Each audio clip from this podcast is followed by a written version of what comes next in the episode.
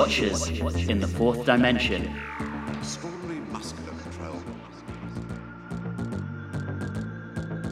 Can't. I can't keep it up. Praise to the Great One. Hello and welcome back to Watchers in the Fourth Dimension. I'm Anthony. I'm Don. I'm Julie.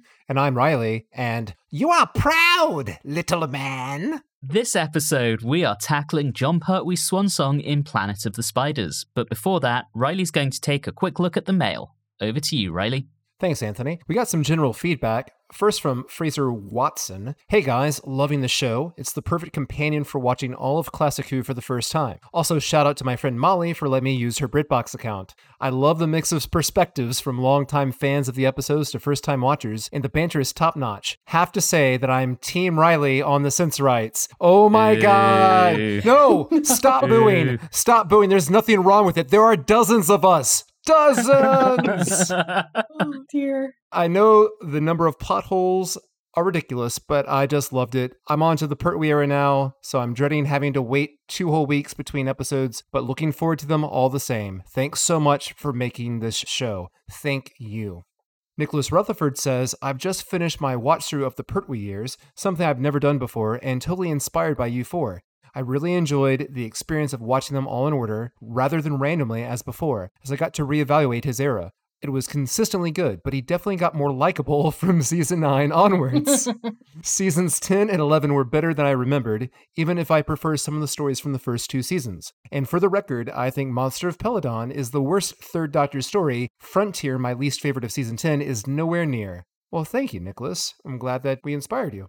We received a lot of comments about Invasion of the Dinosaurs. Keith Burton, in response to a comment that Anthony made on our Facebook group on Malcolm Hulke satirizing communist China, Keith says, As I remember it, the limp collection of knitted scarves that comprised the spaceship colonists were not a critique of China. Malcolm Hulke was a committed communist. Previous stories demonstrated his contempt for blinkered politicians, the old school tie mentality, and the British ruling class. That comes through even stronger in his novelizations. However, by the mid 70s, he had tired of the constant infighting and utopian dreaming in the British Communist Party. Rather than change society, he found the middle class dinner party dreamers he fell in with preferred to just sit around making bad wood carvings and staring at society rather than change it. Ruth, in particular, is a biting satire on the head of the British Communist Party at the time. There is an article in Doctor Who magazine a few years ago that went into much more detail. Nathan Laws is going to get in on this discussion about Malcolm Hulke and communism. He says, I'm really glad to see that you guys like this one. This is one of my favorite Pertwee serials, despite the fact that it always falls towards the bottom of fan polls, where I think people just can't see past the horrible dinosaurs. Keith Burton was going to bring up what I was going to bring up. We see in both this and Frontier in Space that Hulke, despite being on the side of the communists, was very disillusioned with them.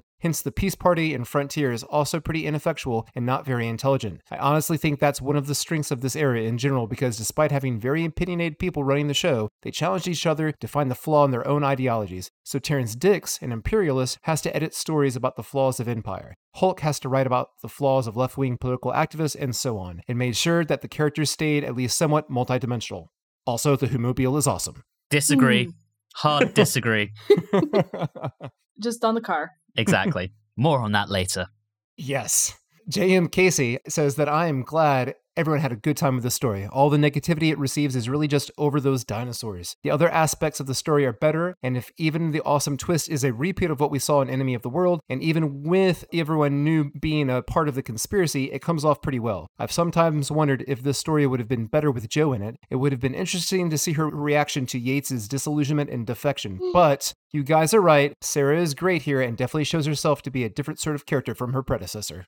David Campbell says the dino disaster of the model work always reminded me of the Chewits monster, but actually that's unfair to the Chewits monster, which is way more animated and expressive. You can find this on YouTube. I looked this up because I was unfamiliar with the Chewits monster.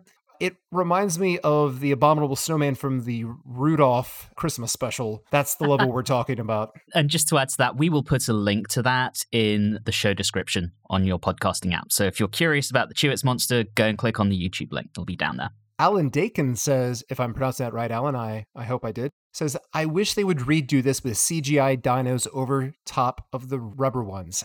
I disagree. I like the dated quality of the rubber dinosaurs. There's no need to redo these things. It's why Clash of the Titans, the original, is so wonderful. True. Don't redo things. And if they were going to spend money on this one, I would much prefer that it was done to properly recolorize episode one. Or just convert all of them to black and white. That. Kieran James Evans says, I always find this one lesser than the sum of the parts. Probably a 7 out of 10. I still like it, but probably wouldn't rush to rewatch it on repeat. It's a shame that it's the last Hulke script. I would have been interested to see how he would have written for the fourth Doctor under Holmes and Hinchcliffe. Nicholas Rutherford says, As you all said, it was a fun story with great direction, only let down by some dodgy dinos. But I love the shots of the Doctor fighting off a pterodactyl with a mop. Classic. Up there with the Doctor and Drag and the Green Death. Agreed. Blue Box Charm says, Black and white definitely improves the watching experience for me. First time I saw this one was on my parents' 6 inch portable television, which was black and white. I loved it, still do, though the initial transition to color is still jarring on the rewatch. We all agree with you on that one. And Beardo Beatnik says, This is the episode where we can all see that Benton and Yates deserve their own spinoff. Yates, as ham fisted and bumbly, tries to become an evil villain, while Benton foils his plots with ease and style. But this episode, I give 7 out of 10 T Rex cliffhangers. Eh. Well, there is no more dino mail. You could say they have gone extinct. Over to you, Anthony. oh no. One other thing, Nick Rutherford did actually send us some pictures of deserted London from the beginning of the pandemic, which were eerily similar to what you see in episode one of Invasion of the Dinosaurs.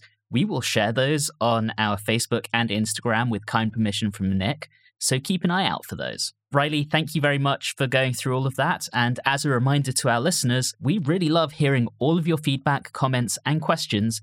And as you've heard, we do try to read out as many as possible. You can get us on Facebook, Instagram, and Twitter at, at Watchers4D or via email at watchers4d at gmail.com. We would love to hear from you, so please do send us a note. And looking behind the scenes on Planet of the Spiders, the original proposal for the story for this slot was very different to the one that we got.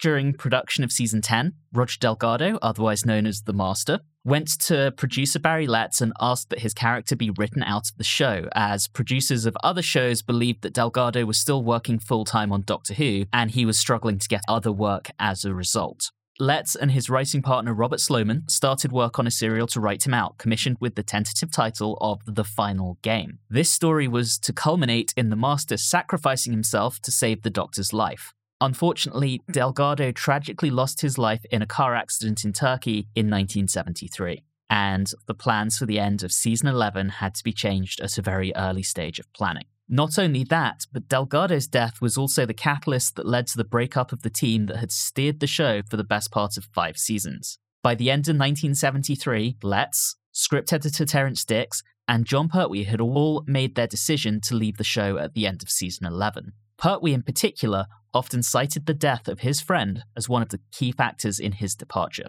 To write out the Third Doctor, Sloman was asked to write a new serial under the original commission in order to bring the Third Doctor's tenure to an end. Letts and Sloman worked closely together on the storyline, which drew on Eastern philosophies to have the Doctor explore his own destructive thirst for knowledge. The story had the working title of The Planet of the Spiders, which would eventually be truncated down to simply Planet of the Spiders. Letts was very keen to reward Pertwee for five years of service to the show and gave the Doctor an extended chase sequence over land, air, and sea that took up much of the story's second episode.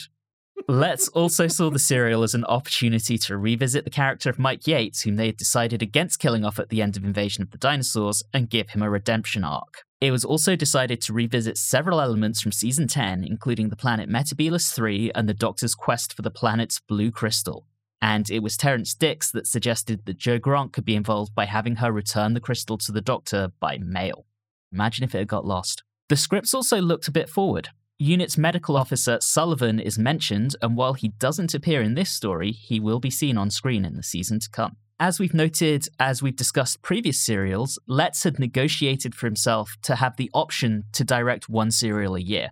Having last directed 1973's Carnival of Monsters, he chose to direct Planet of the Spiders himself, at last fulfilling an ambition to direct a story that he had had a hand in writing. To make Pertwee's final story more memorable, he assembled a cast which largely consisted of Pertwee's friends, along with the return of actors from all of his time in the show, predominantly people who he liked. This cast also included Kismet Delgado, widow of Roger, as one of the voices of one of the spiders. Joining Letts on the production side, we have a number of returning faces. George Gallaccio returns as production unit manager, Dudley Simpson returns to provide incidental music, and L. Rowland Warne provides costumes for the second time, having previously done so for Death of the Daleks.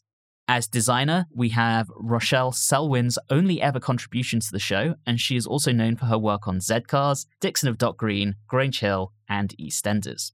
The serial had a number of issues in production and post production. Firstly, shoots frequently overran, mostly due to the complex effects shots. There's one particularly well known story about Barry Letts becoming absolutely furious after studio electricians cut off power when one day of shooting overran by 30 minutes, and they wanted to go home. In editing, Letts found that part 3 was running short. To try to remediate this, material from part 4 was moved into part 3, but this then led to part 4 running short. Similar changes were made to part 5, but the problem arose when there wasn't a cliffhanger worthy moment in the opening scenes of part 6, and so a scene was awkwardly brought out of sequence from the action to become the cliffhanger at the end of part 5. Did he consider a dramatic shot of the floor? Think you missed the trick there. We'll discuss later. We will. Completion of this serial marked the end of season 11, but filming didn't stop there. Like in previous years, one more serial was recorded at the end of the production block and held over for the next season, and thus the production team went straight on to recording Pertwee's successor's debut, but more on that in a future episode. The completed serial was broadcast between the 4th of May and 8th of June 1974. Part 1 pulled in over 10 million viewers, while the final episode attracted a viewership of 8.9 million. Not a bad audience for Jon Pertwee's swan song. It's time for our short summary, which is in my hands this episode. Jon Pertwee's final story and the production team went all out to make sure that this serial has everything. A 12 minute long chase sequence, unintentionally racist character portrayals, gadgets we've never seen before and will never see again, fake out deaths, giant insects, inaccurate representations of Buddhism, references to stories that most people have already forgotten ever happened, a redemption arc for a character that nobody particularly cares about, a miraculous cure for a mentally disabled bloke, and Roger Delgado's widow. I can't quite tell if this is all highly offensive, a good send off for the pert, or both. So let's talk about it to figure it all out. Oh boy. I was waiting for you to add and Dan Cortez at the end, but you never did. So- Oh man. And Dan Cortez. There you go. Oh geez, Louise, this one. Starts off good though. The doctor and the brig going out for a little nighttime entertainment. The first part is Mike Yates walking in a field with cows. And that's as good as it gets. but he looks good with his new hair. Come on, give him a break. Obviously, they're giving the production team is giving the people what they want. Give us more Yates, quiet reflection Yates. Yes. It's actually the best Yates we've had. It is the best Yates we've had. It really is. I don't know where they get off making me care about Mike Yates as a character in his last two stories, but he's not very sneaky. Oh, absolutely not. I like the fact that they're foreshadowing the spiders, even though it's given away in the title. But still, come on, dude. Also, starting out with chanting around religious symbols in a basement. Is this the demons? I wish. It's certainly not Buddhism.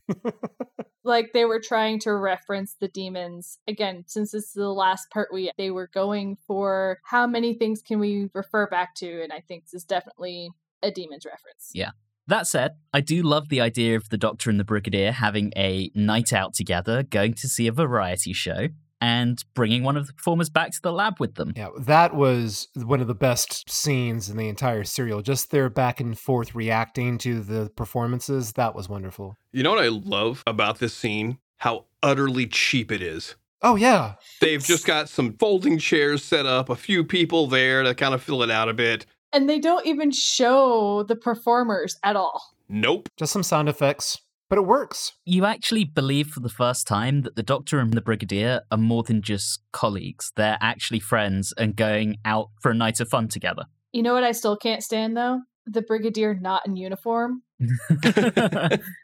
It doesn't look right at all. As long as he still has the mustache. You know what I can't get out of my mind? The Brigadier saying, extraordinary muscular control. Yes.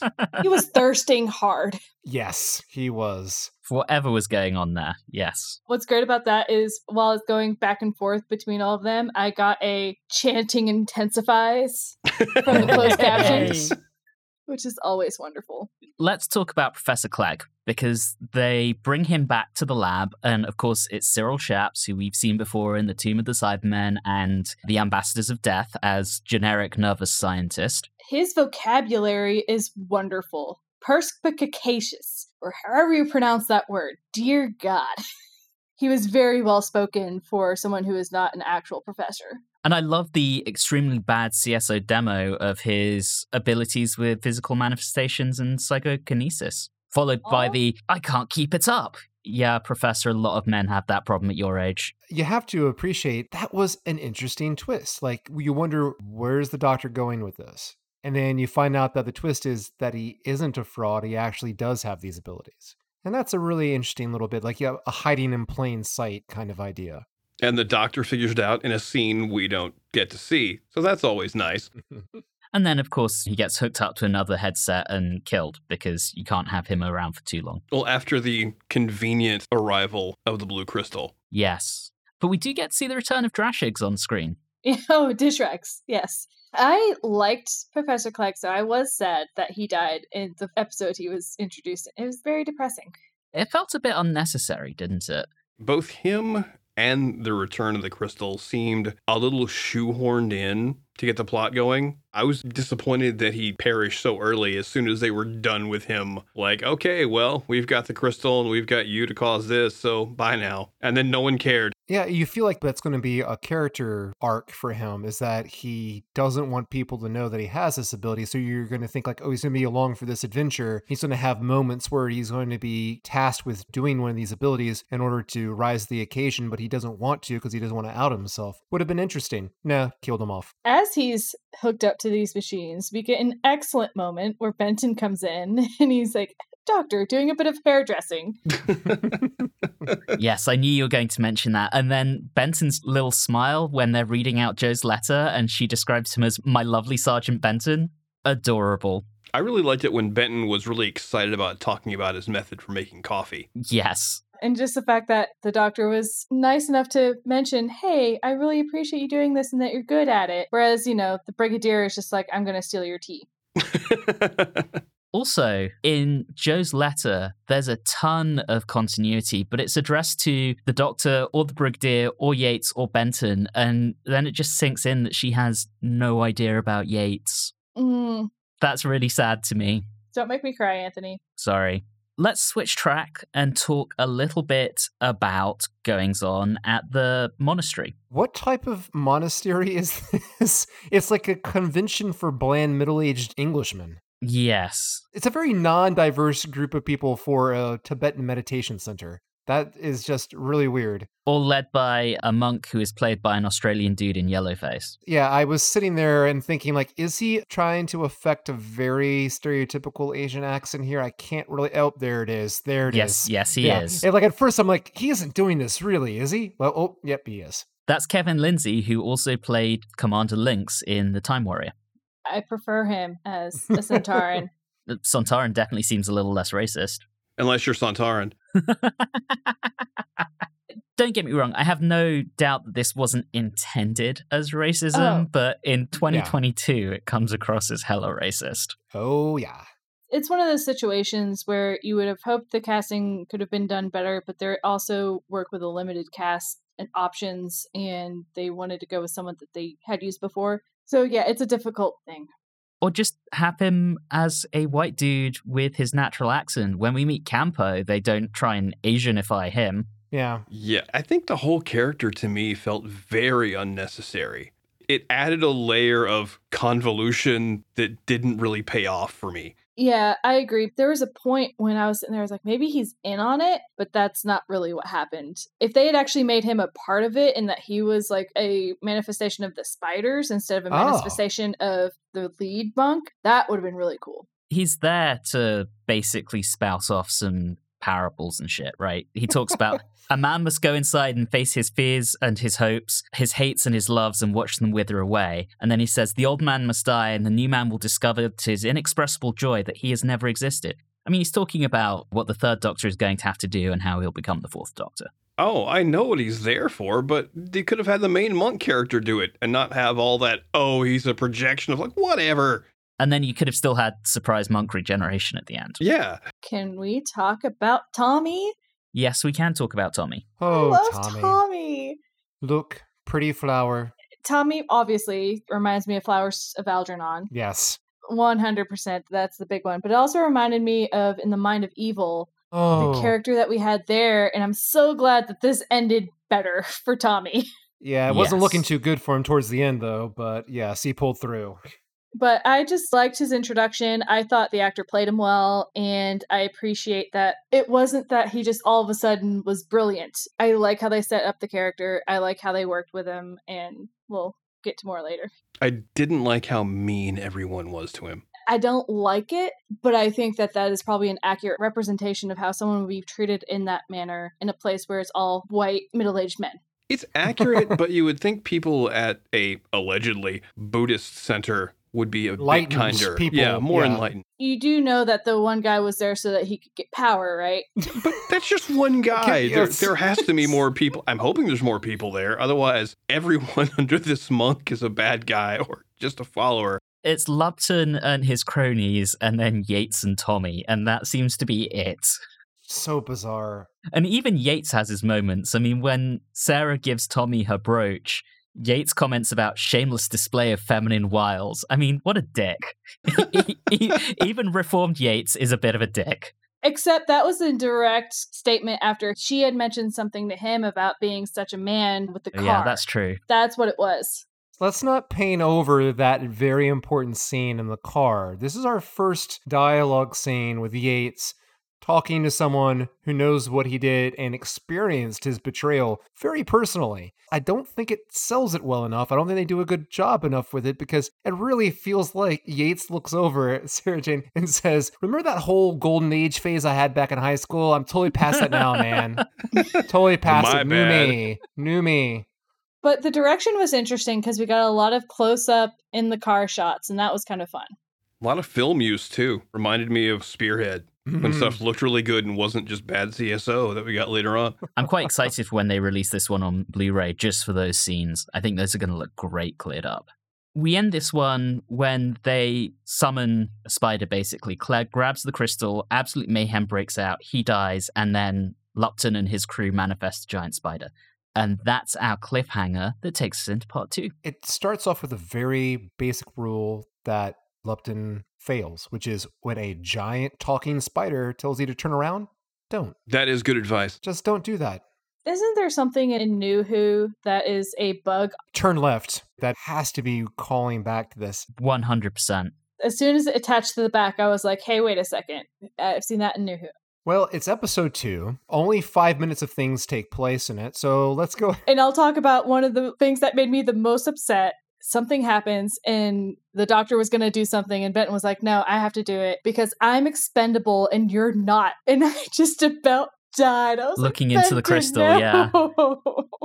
Sometimes I worry about Benton because of how easily he accepts everything and will say things like that. It worries me just a little bit. Oh man. Anyway, so I needed to just mention that before we get to the big I'm a James Bond fanboy. Oh, boy. We have two other things I want to point out. One is the doctor telling the story of the hermit on his home planet. That comes back. And the second one is Yates also being kind to Tommy Yes. and giving him his necklace. It's one of those things where everyone evil is a dick to Tommy, everyone good is really nice to Tommy, and it's just so painfully black and white. There are no shades of grey in this story. He's your evil detector. Before we get back to our discussion of Cloudy with a chance of Metebelis, I just want to talk about the monk thing and the hermit. I don't believe it for a second. I don't picture a young William Hartnell doing that. It just seems so out of character and it seems like it's just trying to add something to canon and I cannot accept it. Am I alone in this? I thought it was like when he was a kid. Very, very young. Yeah, even then, it just doesn't ring right with me. I think by this point, William Hartnell had left the show like eight years before this, so most people have forgotten what he was like by this time. I think it was a very, very young kid thing where he interacted with this hermit, and then as he got older, he got disillusioned and was like, "Nope, don't care." That's the way I took it. Probably shouldn't have took it that way, but that's kind of how I went about it. Hmm. I see your point though, Don. And I think this is just a victim of different showrunners having different visions. Especially because apparently he's been Yeah. Tibetan the whole time. I don't know. It just doesn't really work for me. Tibetan Buddhism is, you know, universal. It's on every planet. All right, let's just go ahead. Let's rip this band aid off. We get Bessie back and the Whomobile, and it leads to a chase over land, Oh, air, and boy. sea. And Jesus Christ. I'm surprised they didn't have the three wheelers from Day of the Daleks. I really had no idea this was coming. And then when we got two thirds of the way through, in my notes, I'm not kidding, I said, I'm still waiting for the jet ski chase scene. and then I see two guys showing up like doo doo doo. Hey, let me tie my boat up to the on next to the water. And there I was like, oh god, there it is. But I will say this: I went back on BritBox on Amazon Prime. It starts at 12:27. It ends at 24:10. I would advise you. You could just then stop it right there and watch the chase scene on the speedboats from Live and Let Die instead. Pertwee would be very upset at this idea because it's meaning that you're watching someone other than Pertwee. True, true. But I was sitting there thinking, I was sitting there thinking about minute eight. I said, Remember when this was a science fiction show? Not a strange episode of Top Gear starring Pertwee? Christ, we get a comedy copper. The air sequence is so utterly pointless, complete with bad CSO for when the Whomobile takes off. And then Pertwee gets a hovercraft because, of course, he fucking gets a hovercraft. Don't forget the country yokel. and Oh, yeah, the country yokel. Remember? That's our proper third Doctor era right there. It is kind of ridiculous. And then every time you think, okay, they've got to be winding this up. Nope, they'll stop, change vehicles. And then at the very end, the guy just disappears and teleports back to the monastery. I'm like, well, that was pointless. It was a gift to Pertwee. I'm going to just let it go. I'm not going to complain about it. It's the first time we've had an episode sponsored by a band. Mindless self indulgence. Exactly.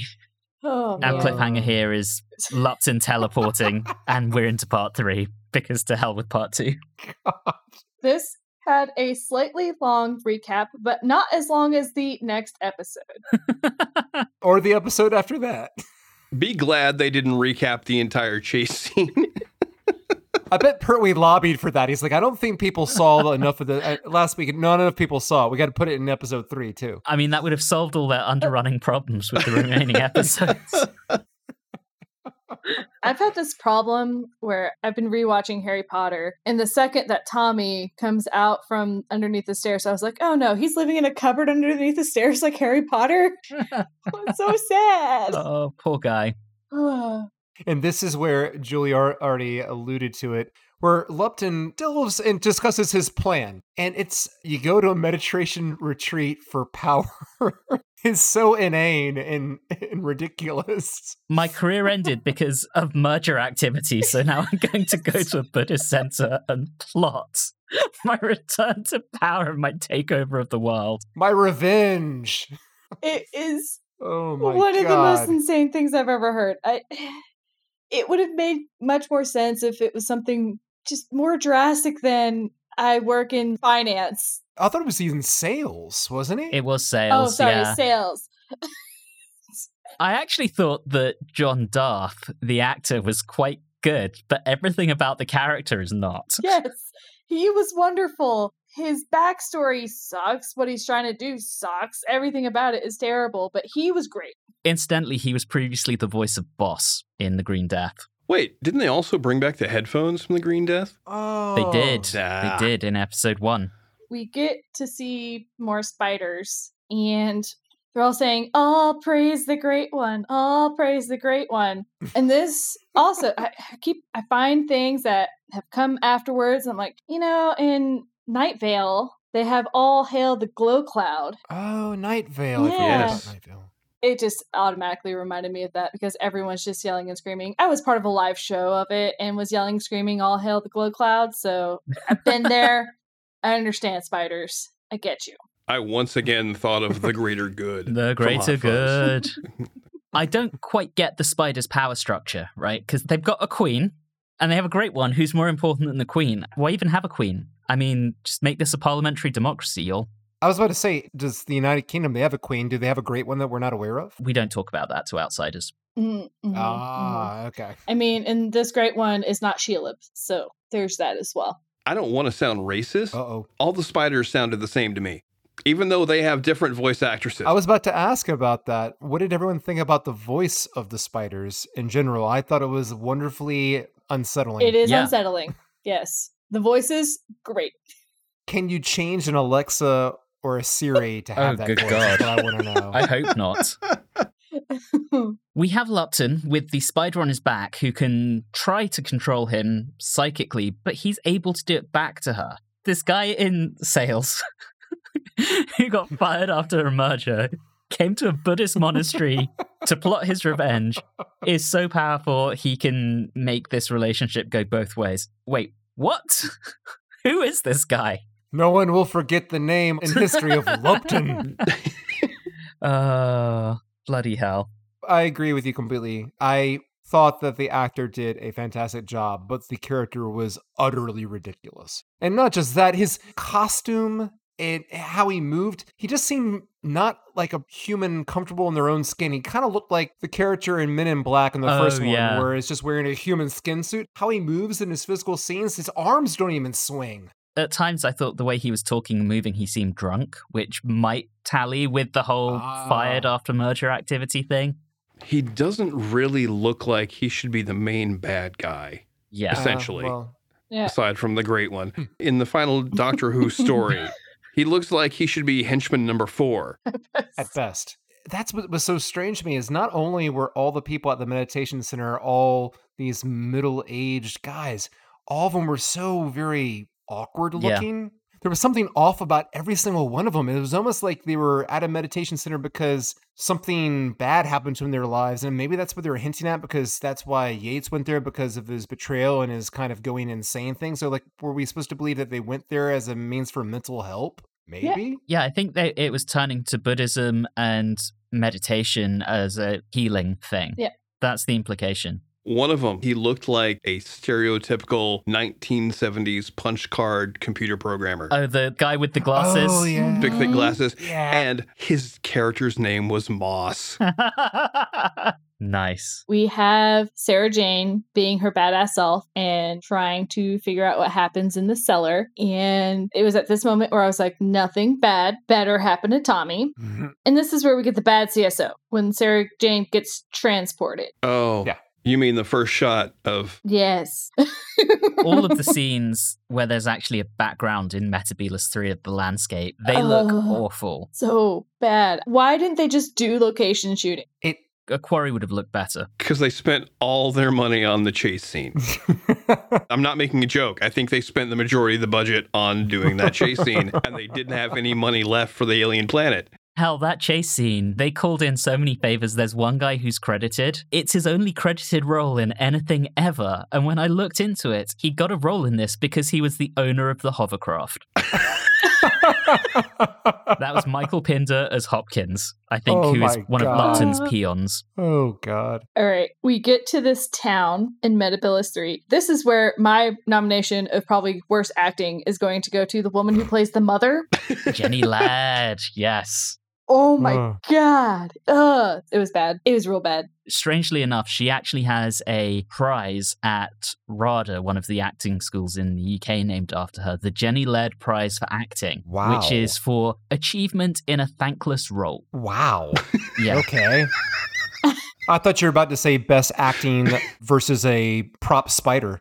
But yes, she is spectacularly awful. So bad. So, so bad. This little society on Metebelis 3, we get thrown in at the deep end, Arak needing to be punished and Sabor sacrificing himself in his place and zero conviction in the way the mother says anything. then the doctor shows up, initially respects the queen, and then just fights some guards because Pertwee's gonna Pertwee. And then he gets zapped, and that's our cliffhanger into part four. I've got to say, up to this point, this serial wasn't pulling me in whatsoever. There was just too much middle aged guys talking and too many chase scenes. But when the natives come in and then there's a pillowed litter for a spider, that is where the serial went from bad Goofy to good Goofy real quick for me. At this point, I'm like, okay, yeah, I'm, I'm with you now. Uh, Let's go for it. That was almost the opposite effect for me. I was actually into the non-Buddhism Buddhism plot. Same. And then they went to the bad CSO planet and we introduced our characters that we've seen in a thousand stories before. Oh, the guy that oh. doesn't trust them. It- the irrationally angry, young, hot headed guy that wants to attack now. What are we waiting for? Yes, and his good, friendly, heroic brother. Hi. All right. Part four, let's do this. And we start off with another overly long recap. Right. Two minutes and 10 seconds. But then after that, we Yates. At this point, I'm not kidding you. I said, "Oh, I, I forgot Yates was in this." Similar thing happened to me in part six when we finally see the Brigadier again, who we haven't seen since episode one by that time. I'm like, oh, yeah, Brig's in this. Yeah. Oh boy. Hmm. He was then- in part two. He was part of the chase. Anyway. And then in episode four is at a point where, for some reason, I don't know, those spiders acting so snobby. I'm getting really irrationally angry when they start calling us two legs. Did that bother anybody else? And, That's and our yet, word. and yet, if we call them spiders, they get mad at us. We have to call them eight legs. Which I would think eight legs is more insulting than spiders, but I don't know. Yeah. Can I bring up something that confused me about the plot of this? Yes, please do. So, our Buddhism monastery plot is taking place on finger quotes modern day Earth, right? Yes. Mhm. And the, the spider plot is happening far in the future. Yes. What? Yes. Don't ask too many questions, Don. Makes my brain itch. Yeah. Wibbly wobbly and that shit. Yeah. So we need to talk about Tommy getting entranced by the crystal and being cured, basically. My first reaction was, no, not Tommy, because earlier we saw the professor die. I think it was more from the other things, not just from the crystal itself. But one of my favorite things is just that his brain realigns and he goes to the library. He reads the Tiger poem Mm-hmm. by William Blake, and it made me very happy. So, so happy. I liked the way it was acted. He did a really good Oh. job. Yeah. And I also liked that they didn't make him a super genius. Yes. Mm-hmm. I like the fact that basically what they ended up doing is he could read very well, but he didn't know definitions. So he, he was still having to look up words because he could read them. He didn't know what it meant. And I thought that was a really neat way of doing it. I also really love how he maintains his innocence, even though he's become what's the word I'm looking for? Smirk. Yes. A lot of times, if they're, I guess, a little bit more simple or something along those lines, usually there's something just not aligned well in, in their brains. So I basically Yeah. just took it as a everything realigned itself. yes. Mm-hmm. Exactly. but he still stayed the same. And that's why I love Tommy. Tommy's my character. I love him. Ah, yes, he's brilliant. Back on Metebelis 3, and this kind of ties into what Don was saying, we get the story of how the colonists have been there for 433 years. And the story of their arrival is told by oral tradition, which is something I love. That's very, very Homeric. Brilliant. But they brought the spiders with them. The spiders basically mutated because of the crystals, and now the spiders have taken over. Why did the crystals not have an impact on the humans? Very good question. I think I can actually answer this. I don't think the humans were as close to the crystals. I think the Uh, spiders okay. crawled away. hmm Yeah. I- I'm going with No. that. That's logical. They actually said the spider had crawled off. Got it. That makes sense. I don't know why there's only female spiders, but that's a discussion for later. Because typically they end up killing the men. But we didn't see any of them. Yeah, because they're not going to be part of the council. Men. just, just saying. Uh huh. Yeah. Uh, let's talk about the number of times in Peladon we were like, where are the women in Peladon? Seriously, that's besides the point. Peladon needs women. Peladon is a misogynist society. The spiders are a misandrist society. I mean, it had to happen somewhere. yeah. But we also got two other wonderful closed captionings where I got warbling intensifies Oh. and warbling continues. I can't wait to do a supercut of all the intensifiers captions. Intensification intensifies. Glad I can help, guys. Thank you, Julie. Mm-hmm. We kind of skipped over the fact that the doctor has gotten like critically injured. Yeah, another fake out of him about to die, since we had two of them in the Monster of Peladon. Well, he, on kind of a deathbed kind of thing, asked Sarah to go into the TARDIS, grab a useless, weird doohickey that we're never going to see again, And have never and seen bring before. it. And, and exactly, and come in there because that's all he needs to zap whatever that their little zap to him did. That will zap something back into him. That'll make him fine. So then she tries to, you know, sneak out there, and she gets caught. Gets brought to Spider City. Yep. And in Spider City, she eventually gets swaddled into a web with the patriarch. Uh, I think his name is Sabor. Saber. Saber, right. Which those scenes between the two of them when they're all webbed up were so funny to me because of just. And, I, the- and the show did a good job of pointing out the humor of, of Saber Yes. or of there. And I kept thinking every time I saw him and what he was saying about just how doomed they were and just being okay with it, it was like the Who equivalent of the James Franco meme on the gallows saying first time. It's like- it was exactly that. Yes. And I do appreciate that later on the doctor then calls him out on it in a very clever moment. I thought he was the most zen character we've had. He would do great in the monastery. Yeah. I think one of my favorite parts, though, is when we get to the cliffhanger after the doctor magically wakes back up and has his leisurely breakfast, and he gets captured because he's an idiot. and he comes in, and Sarah Jane's like, "Oh, doctor," and then he points back, and then she, in the most depressing manner, is like, "Oh, doctor," and then that's that's the cliffhanger. Once you know that the cliffhangers had to get reorganized, it kind of makes sense that we have such a weak one. It was so funny. I mean, though. come on. Yeah. It's weak, but it's funny. Yes. Is this after or before the doctor convinces all the humans there to put rocks on their head? He has figured that out. It was he was trying to rescue her with the thing and then he dropped it and didn't pick it back up because he's a moron. Right. Yeah. Which makes me wonder. I was really wishing that that whole plot line with the bring me some rocks, I'm going to find a mineral that will protect you from the zaps. Did anyone else hope that he was going to do kind of the Dumbo and the magic feather thing with them to try to give them the courage to go in there? Yeah, a little bit. Or at the very least, just do it as like a, a gag to see if he could get them all to put rocks on their heads. Just as a joke. oh. Anyway, I, I think that brings us to episode five. That does. I did notice in the reprise, when the doctor gets into a fight, loses, and gets captured again, he says, This is getting monotonous. same doctor, same. oh boy. I Ah. love the moment when the doctor is attempting to name drop as he loves to name drop Oh, right. and then can't remember Houdini's last name. Good job. Hmm, yeah. And then just on a strange tangent, I was very fascinated by the humans that were the immediate servants to the spiders, especially the fact that their costume, very similar to costumes that people wore in the Emerald City in The Wizard of Oz. I know that is bizarre, but I'm telling you, it is there. You can look it up. But they also had shoulder pads that would not make them out of place in Frontier in Space. Mm, yeah, yeah. Well, so the doctor does his Houdini Yep. Yeah. and he gets out, but then Sarah Jane has provided a proposition. Ooh. Ooh. I don't like the way you phrased that. that sounded a lot better than it was. Not a sexy proposition, a very icky, grody proposition, yes. Ooh. You don't know. Ah. Does this spider Uh. on my back make my ass look big? Just ask.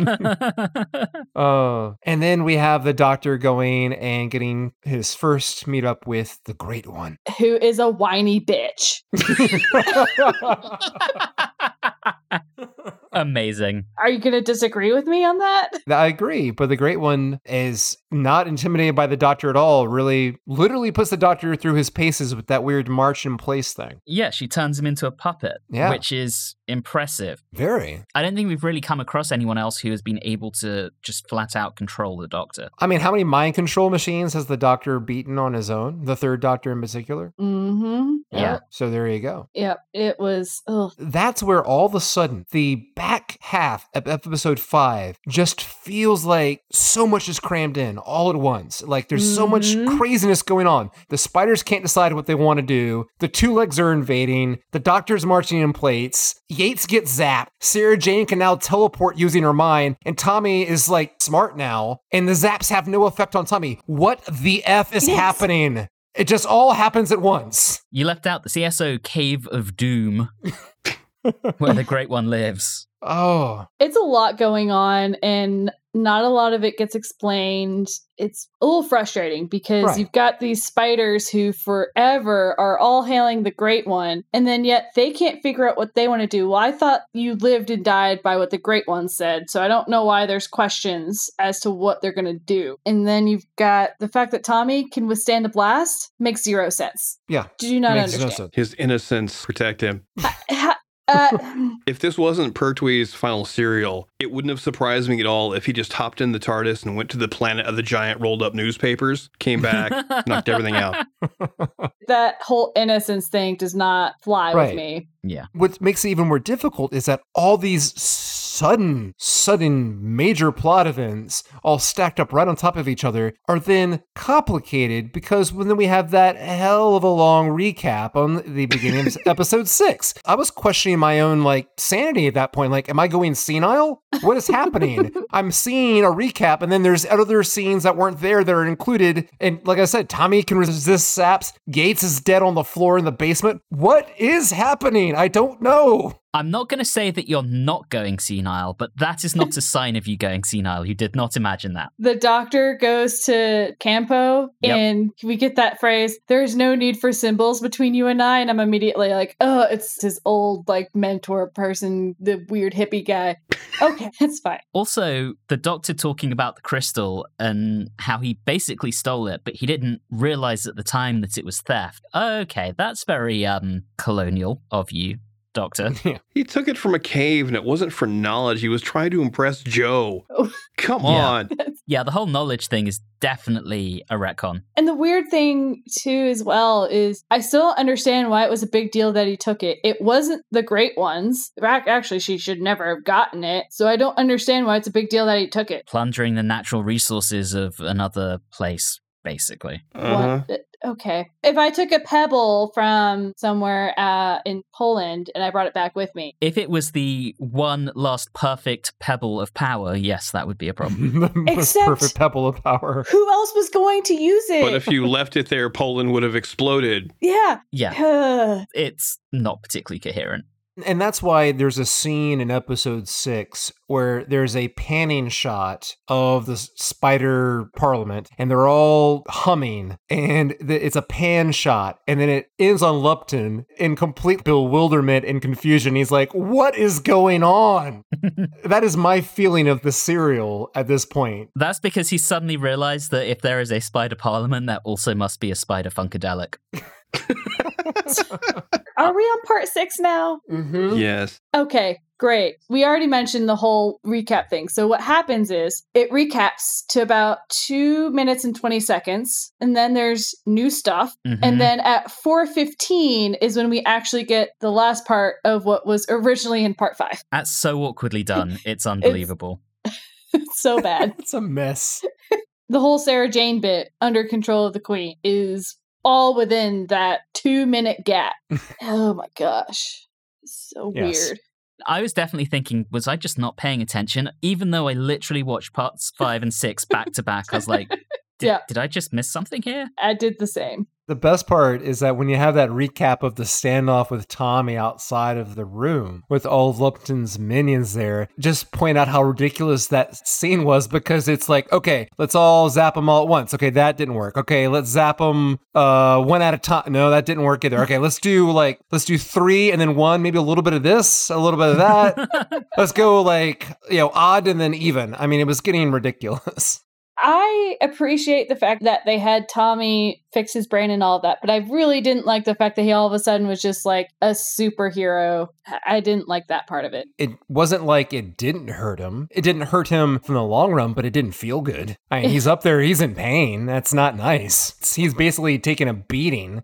Yeah. Poor Tommy. But he survived, so that's what's important. Yeah. Mhm. We also have Sarah Jane being able to conquer the queen because of the crystal, because somehow K'anpo has the crystal, even though Tommy had left it in a first aid kit. Mm-hmm. It just, it's so weird. I don't like any of it. it just, it makes sense. Don has gone quite quiet, which normally Yeah. means he's got nothing good to say.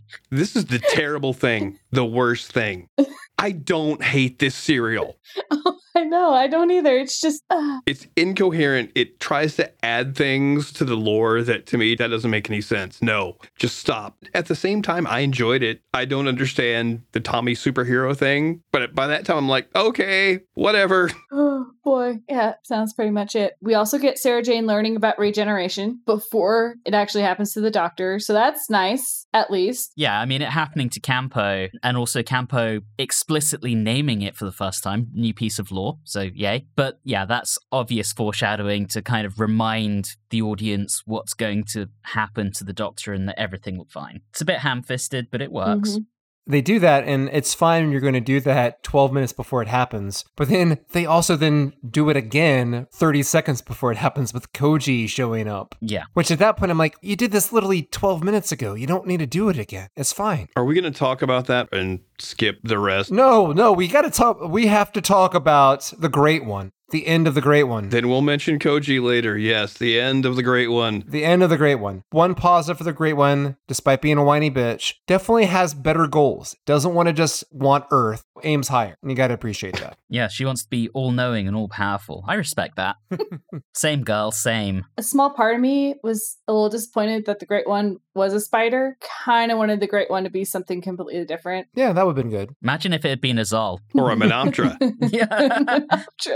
yes. Uh, Oh man, but yeah, that whole thing was interesting. The doctor going to sacrifice himself. I just love the fact that he tries to convince the Great One not to do it, but it's like really half-hearted. It's like, oh no, don't. It's kind of like with the Willy Wonka of it all. Mm-hmm. yeah. But here's my question for you. It was alluded several times, I think even in the episode before it. What does the third doctor fear? What is his fear? He says he faces his fear. That's why he had to go. I mean, the only thing I can think of is that it's death. That's the only thing I can think of too, but I just feel like it wasn't that clear. Well, it's also so weird because the thing that brought him to this was him wanting knowledge too much. Mhm. And yet his fear is not connected with that at all. No. Hmm, yeah.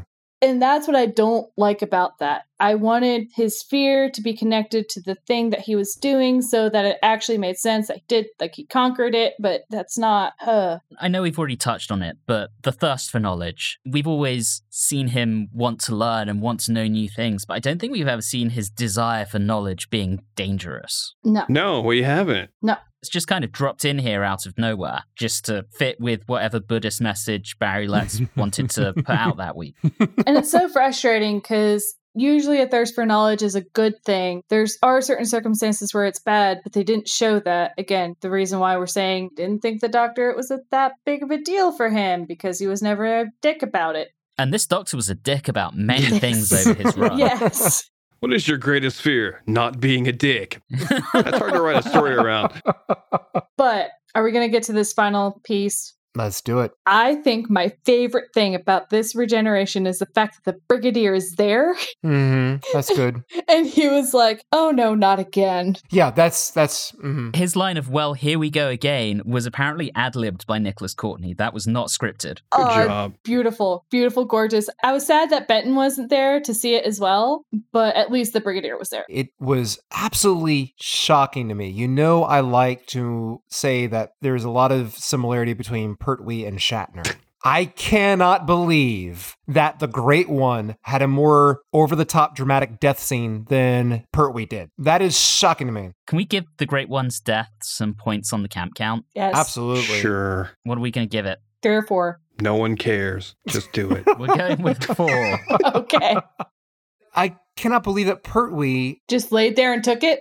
well, just like in his line, in his Easy, line Julie. was just to go out on a non-completed line. It was shocking to me. I thought he was going to give like a one-minute monologue at least. And I think what's different here is the doctor dies. We watch him die. Sarah closes his eyes. With Yeah. every other time, we see a regeneration before the doctor actually dies. But I am left under no delusions. He dies here. That's Yes. awful. He's been missing for a few weeks, lost in Yes. the time vortex. How many big finish stories exist in that time frame? Surprisingly, I don't think there are any. I Oh. am shocked. I could be wrong, so listeners, if you know any different, please let us know. This is another thing I don't think quite works. I like that Sarah Jane and the Brigadier are there. I don't like K'anpo or Cho-je or whatever you want to call him floating there like the Great Gazoo. That's exactly what I was thinking. This does not work. This completely ruins this. It really does. It's not the worst we will get, though, but yeah, overall, I agree. So, Tom Baker appears. Yep. Who's that guy? Who is that guy? It's the end of an era and the end of this serial. Let's rate this. Riley, we start with you this time. This one is just bizarre. Tibetan meditation, a gang of middle aged men, James Bond chase scenes, a human uprising, and spiders. It feels literally like a random collection of ideas thrown into a bag. I think it's my own personal bias, but I don't feel like the serial really interested me until we got to Metebelis 3. There, at least, the insanity could be attributed to being on an alien planet, so it felt a little bit more natural. The mood is really weird too. I, I swear to you, there was more sorrow conveyed when Jo left the show than it was when the doctor died. Anyway, it's the last episode of A Doctor. It's required watching, but I don't think there's much reason to come back to this one other than its complete, utter goofiness. So I'm going to give it five oh Om Mani Padme Hums out of 10. All right, that leads us to me. After the monster of Peladon and now this, I'm glad that this era is over. wow. Make sure to leave a message on our Facebook. I don't think that this is necessarily bad, but it feels to me like the Letts and Dicks format has just got a bit tired by this point. After four and a half seasons, I'm ready for a new approach. I think I feel very similarly to Riley. This story's a bit of a mess. I get why they had to come back and recalibrate and change their approach after Delgado died and they couldn't do the story they originally wanted to do as Rennie said, this is a bit of a random jumble of ideas, almost as if they've been pulled out of a hat in the same way you'd get in a Terry Nation serial. It just doesn't quite work for me. Certainly, it doesn't feel like something of the scale for the end of a Doctor. It's not a 10th Planet or it's not a War Games. It doesn't quite sit up there with those. And it has its other problems. Cho-je, that whole portrayal is, I think, unintentional, but still kind of racist. There's just so much self indulgence here that while I get they wanted to thank Jon Pertwee for his service, for God's sake, don't make the audience sit through 12 goddamn minutes of a chase. so I think, like Riley, I'm going to give this one five gadgets that we've never seen before and we'll never see again. Julie, we'll go with you next. There's not much really to say after what everyone else has said. This was definitely a an idea bag and throw things on a wall, see what sticks, and just go with it. It's all over the place. It's very incoherent. The only shining light in this whole thing to me is Tommy. So I'm also going to go with five whiny bitches out of ten. and then, last but very much not least, Don. I don't know how I can top whiny bitches, but I'll certainly try. I think I enjoyed it more than the rest of you. Lord knows why, but there it is. I'm left with the feeling that they wanted to try and celebrate the Pertwee era rather than have a funeral for it. So that's why we get so many of the greatest hits, the Action Man thing, the 12 minute chase scene, that kind of stuff. I'm also left wondering if Barry Letts actually knows what Buddhism is. and based on this, I'm going to have to say no. But there were a lot of little things I liked. I especially liked the character interactions. I liked that for the past two serials he's been in, I actually kind of gave a crap about Yates as a character, which is weird. And it just feels odd coming out of my mouth. The little interactions between the Brigadier and the Doctor. I like Benton, the few scenes he was in. So I don't think it's bad. I think it's insane, but it's fairly enjoyable and has a lot of WTF moments. I'm giving it seven indulgent car chases out of 10. Wow, Don. I would not have expected you to give this the best score out of the four of us, but Me neither. that gives us a story average of 5.5. Where that fits in in the season, you will have to either go back and listen to our previous episodes or tune in next time when we'll be doing our season 11 retrospective. After that, we will be doing a Jon Pertwee era retrospective, so it's gonna be a while before we start on the legendary Tom Baker, but keep listening, we'll be back with that soon enough. In the meantime, as always, thank you so very much for listening and have a good one.